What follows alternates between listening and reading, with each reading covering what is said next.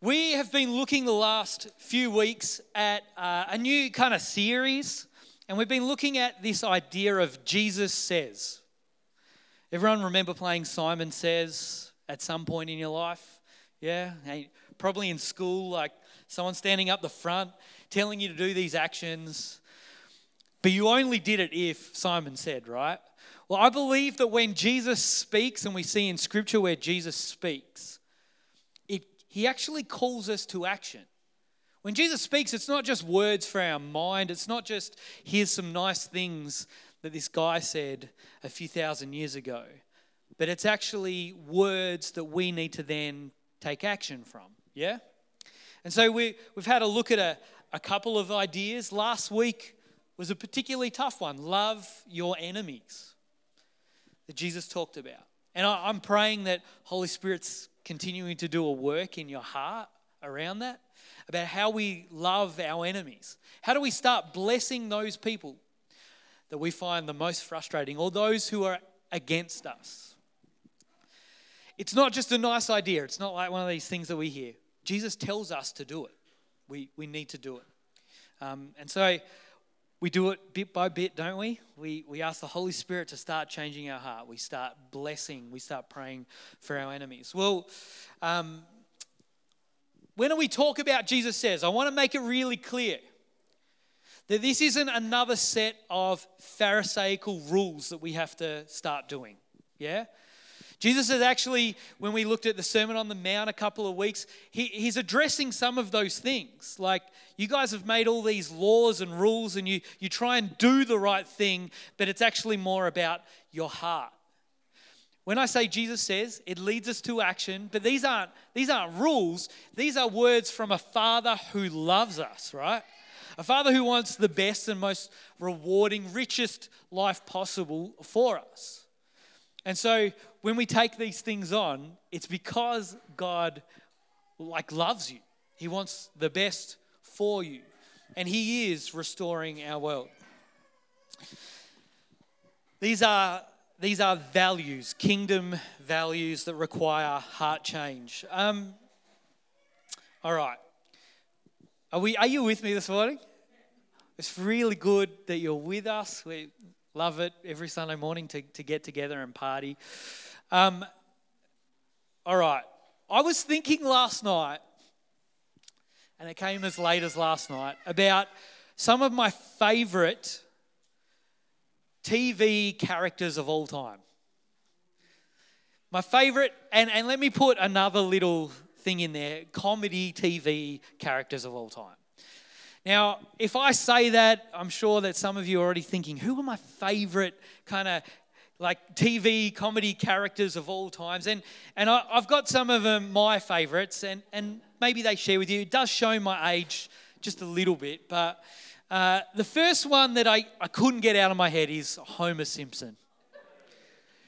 Now, I don't know if you watched The Simpsons, but Homer is honestly, I, I dare you to think of a funny character than Homer. If Homer was real life, he would be pretty annoying. Uh, but Homer is really funny. Anyone, any other Homer fans? Like, like the whole. I remember when The Simpsons started, and it was all about Bart, right? Does anyone remember this? The first couple of seasons are all about Bart, this rebellious kid. He's supposed to be the star. But after about two seasons, it just focused on Homer because Homer is is the reason why that show is, is really funny. I haven't watched The Simpsons for at least 10 years, but Homer, what a great character. No, no one else thinks Homer's funny? Homer is like, he's dumb and he's funny and I love it. He is caring. Yeah, you know. You know, like The Simpsons got a really bad rap. This is my own soapbox. The Simpsons got a really bad rap. But do you know one of the best story arcs in The Simpsons is about how they try and stick together as a family? Isn't that cool? I like it. Anyway, move on. Uh, the next character that I thought of is Mr. Bean. Now, Mr. Bean's a bit of a favorite in our house because, well, it, it's like age appropriate. All ages can watch Mr. Bean. And honestly, if you haven't watched Mr. Bean in the last few years, go and watch an episode because he's hilarious. It's like the least social aware person that's ever existed. And it's he's just hilarious. What a what a great like character. Um, any other Mr. Bean kind of yeah, come on. Is there people who just can't stand Mr. Bean? Because there usually is at least one. And uh, you're not going willing to admit it. All right. Um, up there, near the top of all time, is another kind of frustrating character, but I think is so funny, and that is Michael Scott from The Office. Uh, Michael Scott is, again, speaking of self aware, like, absolutely not. Uh, he is so frustrating, right? But also incredibly hilarious. Just so funny. Uh, if again, if you haven't watched The Office, watch The Office. Dan didn't watch The Office for years, like he was like against it or something, and then he watched it. And how good is it? It's amazing. Okay, so Michael Scott, another one of my favorites. Uh,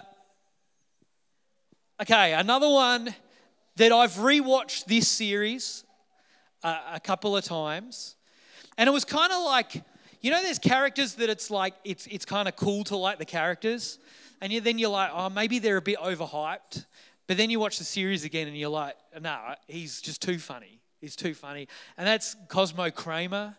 If you've watched Seinfeld, like, like there's lots of funny characters in Seinfeld, but he is cancelled. Yeah, I probably shouldn't have a picture on the. Uh, that's the actor. The character is squeaky clean.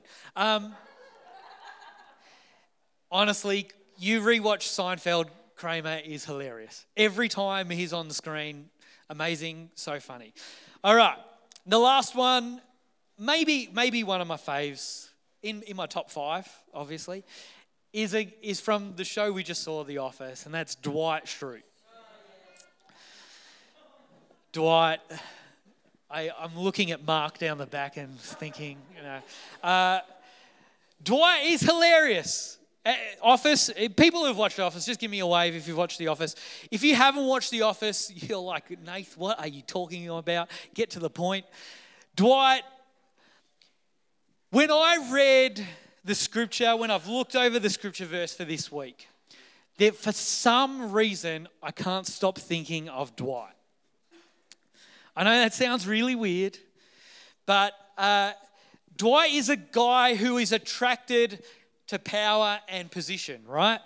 He's a guy who actually holds no position in the office, but he makes, like, he's the assistant to the regional manager, which, you know, like, it actually means nothing, but he's attracted to that power and position. He wants to be as close to Michael as he can. He's, he's a full like suck up to Michael, isn't he, for most of the time? He, he's about siding with the person with the most kind of power. We're looking uh, later in Matthew than we've looked the last couple of weeks. And starting at, at chapter 20, we're looking at Matthew starting at, at verse 25 to 28. Then the mother of James and John, the sons of Zebedee, came to Jesus with her sons. She knelt respectfully to ask a favor.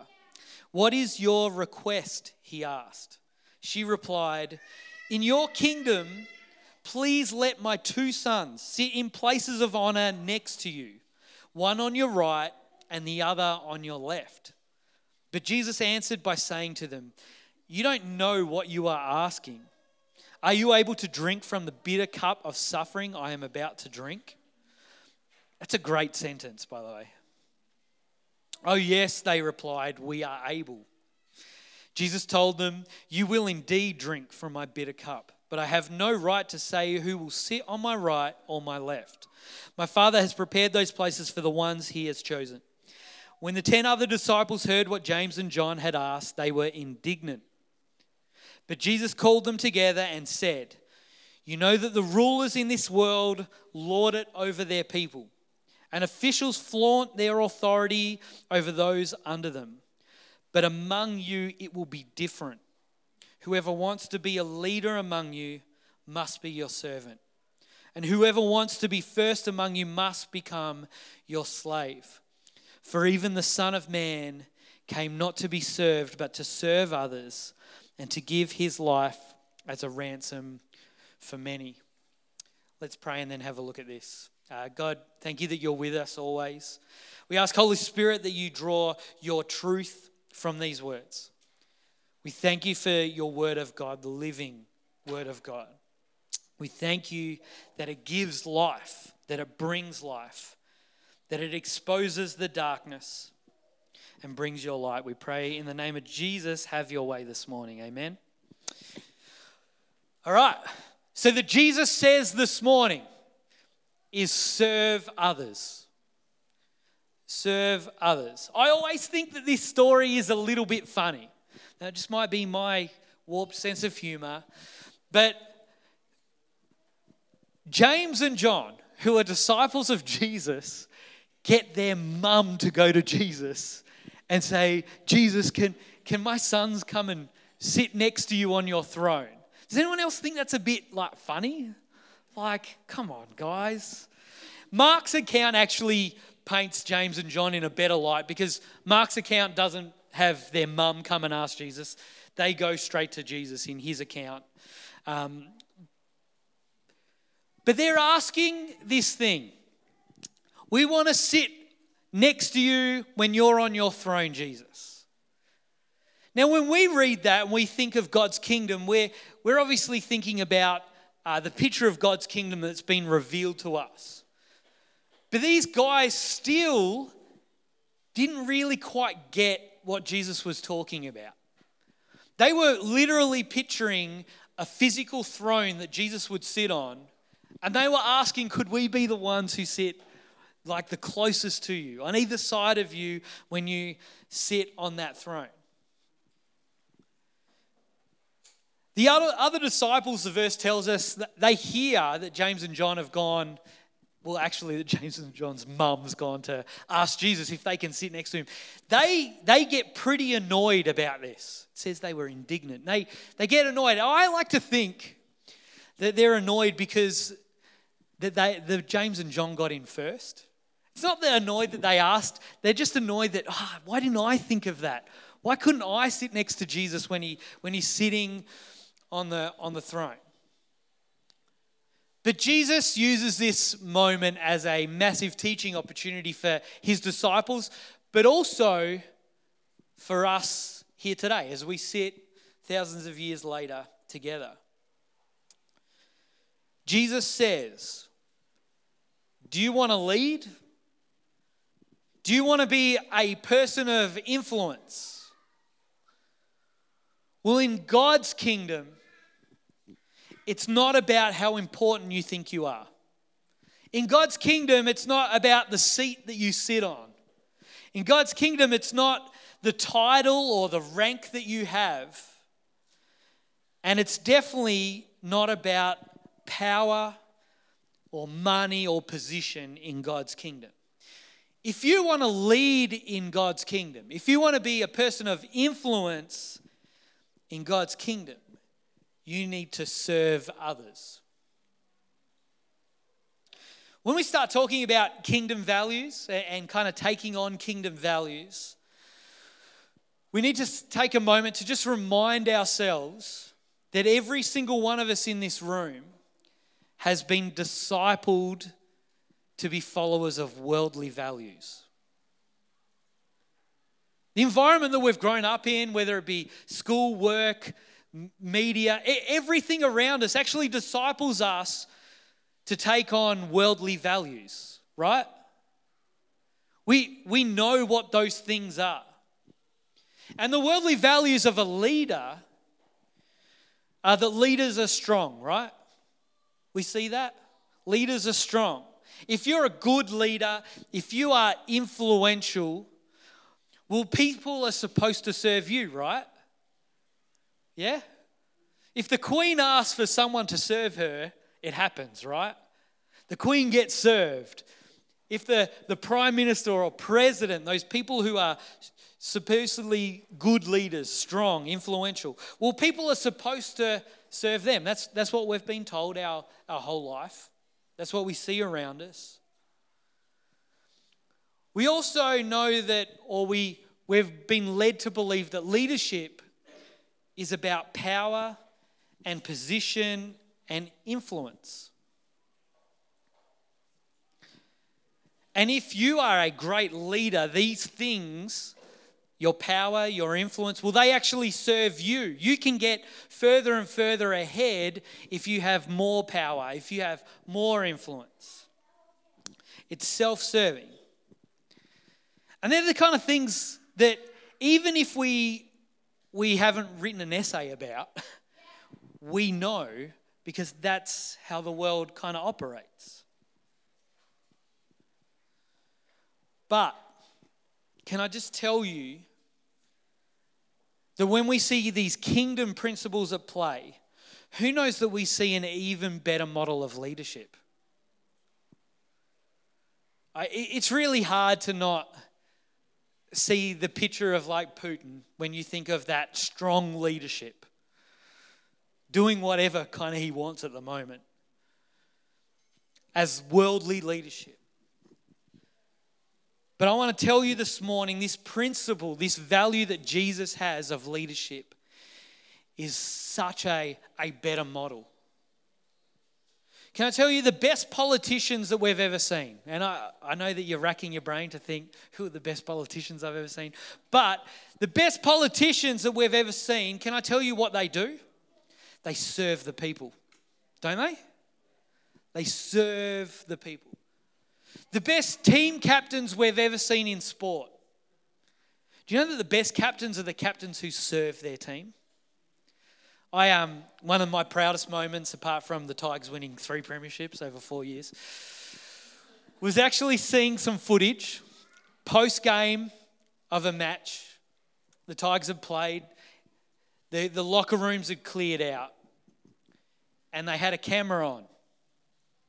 And Trent Cotchin, who was the captain of the Tigers at the time, just saw him in the background and he was cleaning up all the Gatorade bottles in the locker room.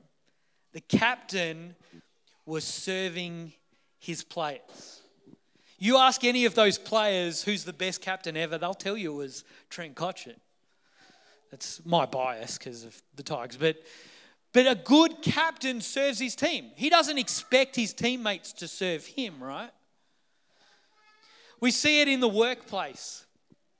The best bosses that you've probably ever had, the best managers that you've ever had, are the ones who have served their employees, right? The best team leaders that you've ever had are the ones who have served their team. Some of the worst leaders that we've ever seen are the ones who expect others to serve them, right? It's all about position, it's all about power, all about serving self. But the best use their position and power to serve others. Are you with me? Do you, do you agree with that this morning?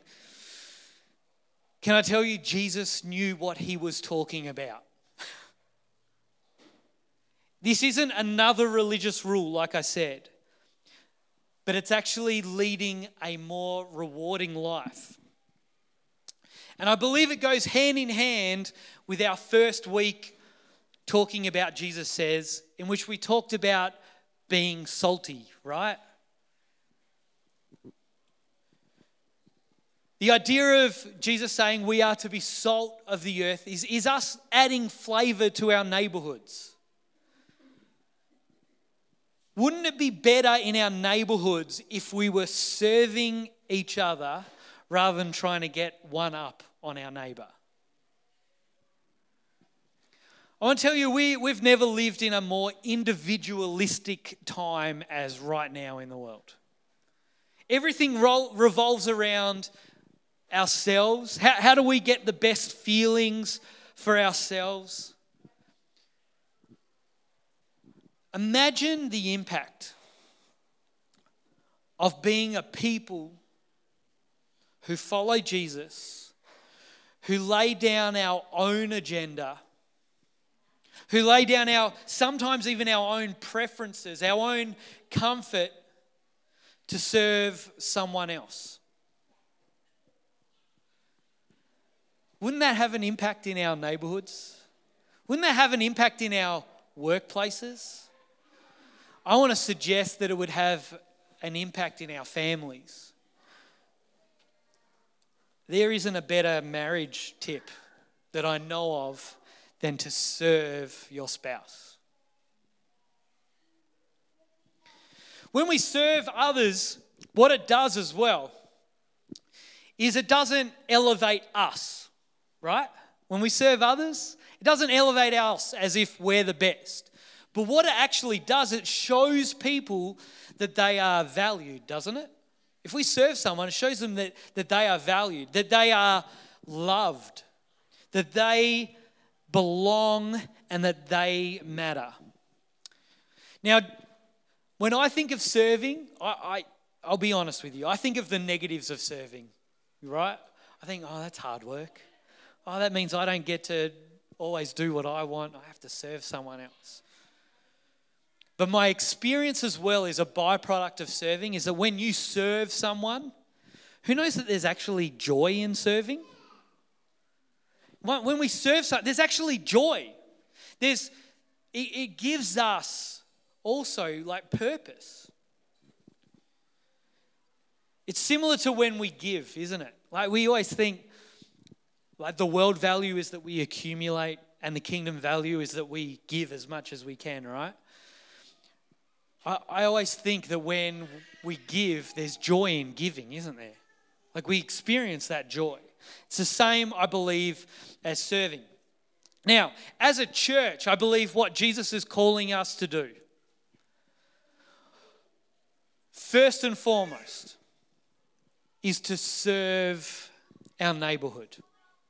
When it, when it comes to us as a church, I believe the way we lead our neighborhood is by serving our neighborhood, isn't it? We serve this neighborhood that we're, that we're planted in with the, the kind of the suburb of Oakden and surrounding. But we also serve the neighborhoods that we live in. We actually, in the room, represent a, a, fair portion of Adelaide, I reckon. If we were to go, what suburb do we all live in? We, we represent a, a pretty good area. But I believe that Jesus' message in this, how we serve our neighborhood, is for the neighborhood that we physically live in as well. And I believe that we also need to serve one another. Now, it's pretty agreeable. Do, do you all agree with these this so far? That this is something that Jesus said, so we should do it. I, I want to look at a few more scripture because this isn't an isolated verse. And actually, Jesus teaches on it. And, and he does it in a very dramatic fashion. In John 13, Jesus washes the feet of his disciples. Do we remember that? That actually Jesus serves his disciples, those who are following him, Jesus lowers himself and washes their feet. After he does that, he says to his disciples, He says, I have given you an example to follow. Do as I have done to you. Jesus makes it pretty clear that this isn't like an isolated one off serve others. He's made an example of it. Serve others. How do you do it? Philippians 2, Paul talks about it as well eh, to the churches. He says, Don't be selfish, don't try to impress others. Be humble, thinking of others as better than yourselves. Don't look out only for your own interests, but take an interest in others too. You must have the same attitude that Christ Jesus had. Paul again writes in Galatians 5 for you have been called to live in freedom, my brothers and sisters, but don't use your freedom to satisfy your sinful nature. Instead, use your freedom to serve one another in love. For the whole law can be summed up in this one command love your neighbor as yourself. We agree that this is a, a pretty great idea. And I think most of us in the room could could see how if we all served each other, life, life would be better. Our neighborhoods would be better. That we could be like that salt, adding flavor in our homes, in our workplaces, schools. Jesus says, serve others. The question is, how do we do it, right? Are you already thinking about that? Because to me, it seems like, oh, that's, that's heaps hard work. And I, I want to tell you that we can't skip the hard work. I think serving others does require sacrifice. But there's two things I want to focus on. And this is something that Jesus always focuses on. If we really want to start serving others, the first thing it requires is heart change, doesn't it? Heart change. If we read into those, uh, those verses that Paul wrote, he says, Think of others as better than yourselves. That requires a pretty big shift in my heart sometimes, right?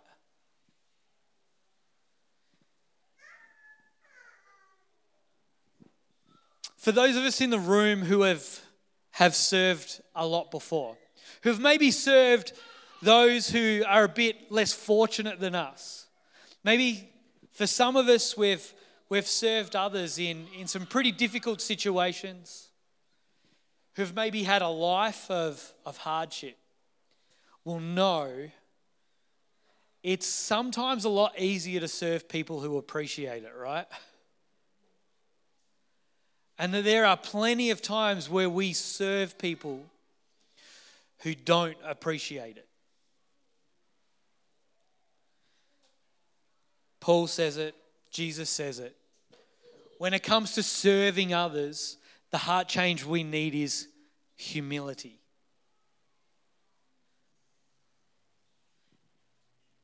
And I don't know about you, but when it comes to humility, I need the Holy Spirit's help. Our heart change comes in how we see other people. We can judge people by their actions or their reactions. But actually, what Jesus is saying, we need to see other people as our Father sees them, as God sees them. That they are created in the image of God, that they are God's masterpieces, that they are loved by God, even sometimes when the behavior is pretty awful. Can we take a moment and ask God to maybe do some of that heart change? Yeah, let's do it. Uh, God, we, we need you in these moments. We, we really want to do what you've asked us to do. Uh, Jesus, we want to follow you. We want to we want to obey kind of the things that you say. And right now we are grateful because you have sent the Holy Spirit to help us. Holy Spirit, right now we ask for heart change. Help us to serve others. Not just the ones who deserve our help, but also the ones who, through behavior, through whatever reason, we feel like they don't deserve our help. I ask that you change our mindset, Holy Spirit, that you change our hearts towards others.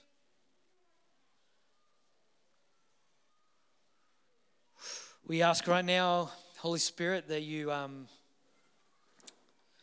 that you put a burn inside of us, that we might serve the poor, the outcast, that we might serve the, the widow and the orphan.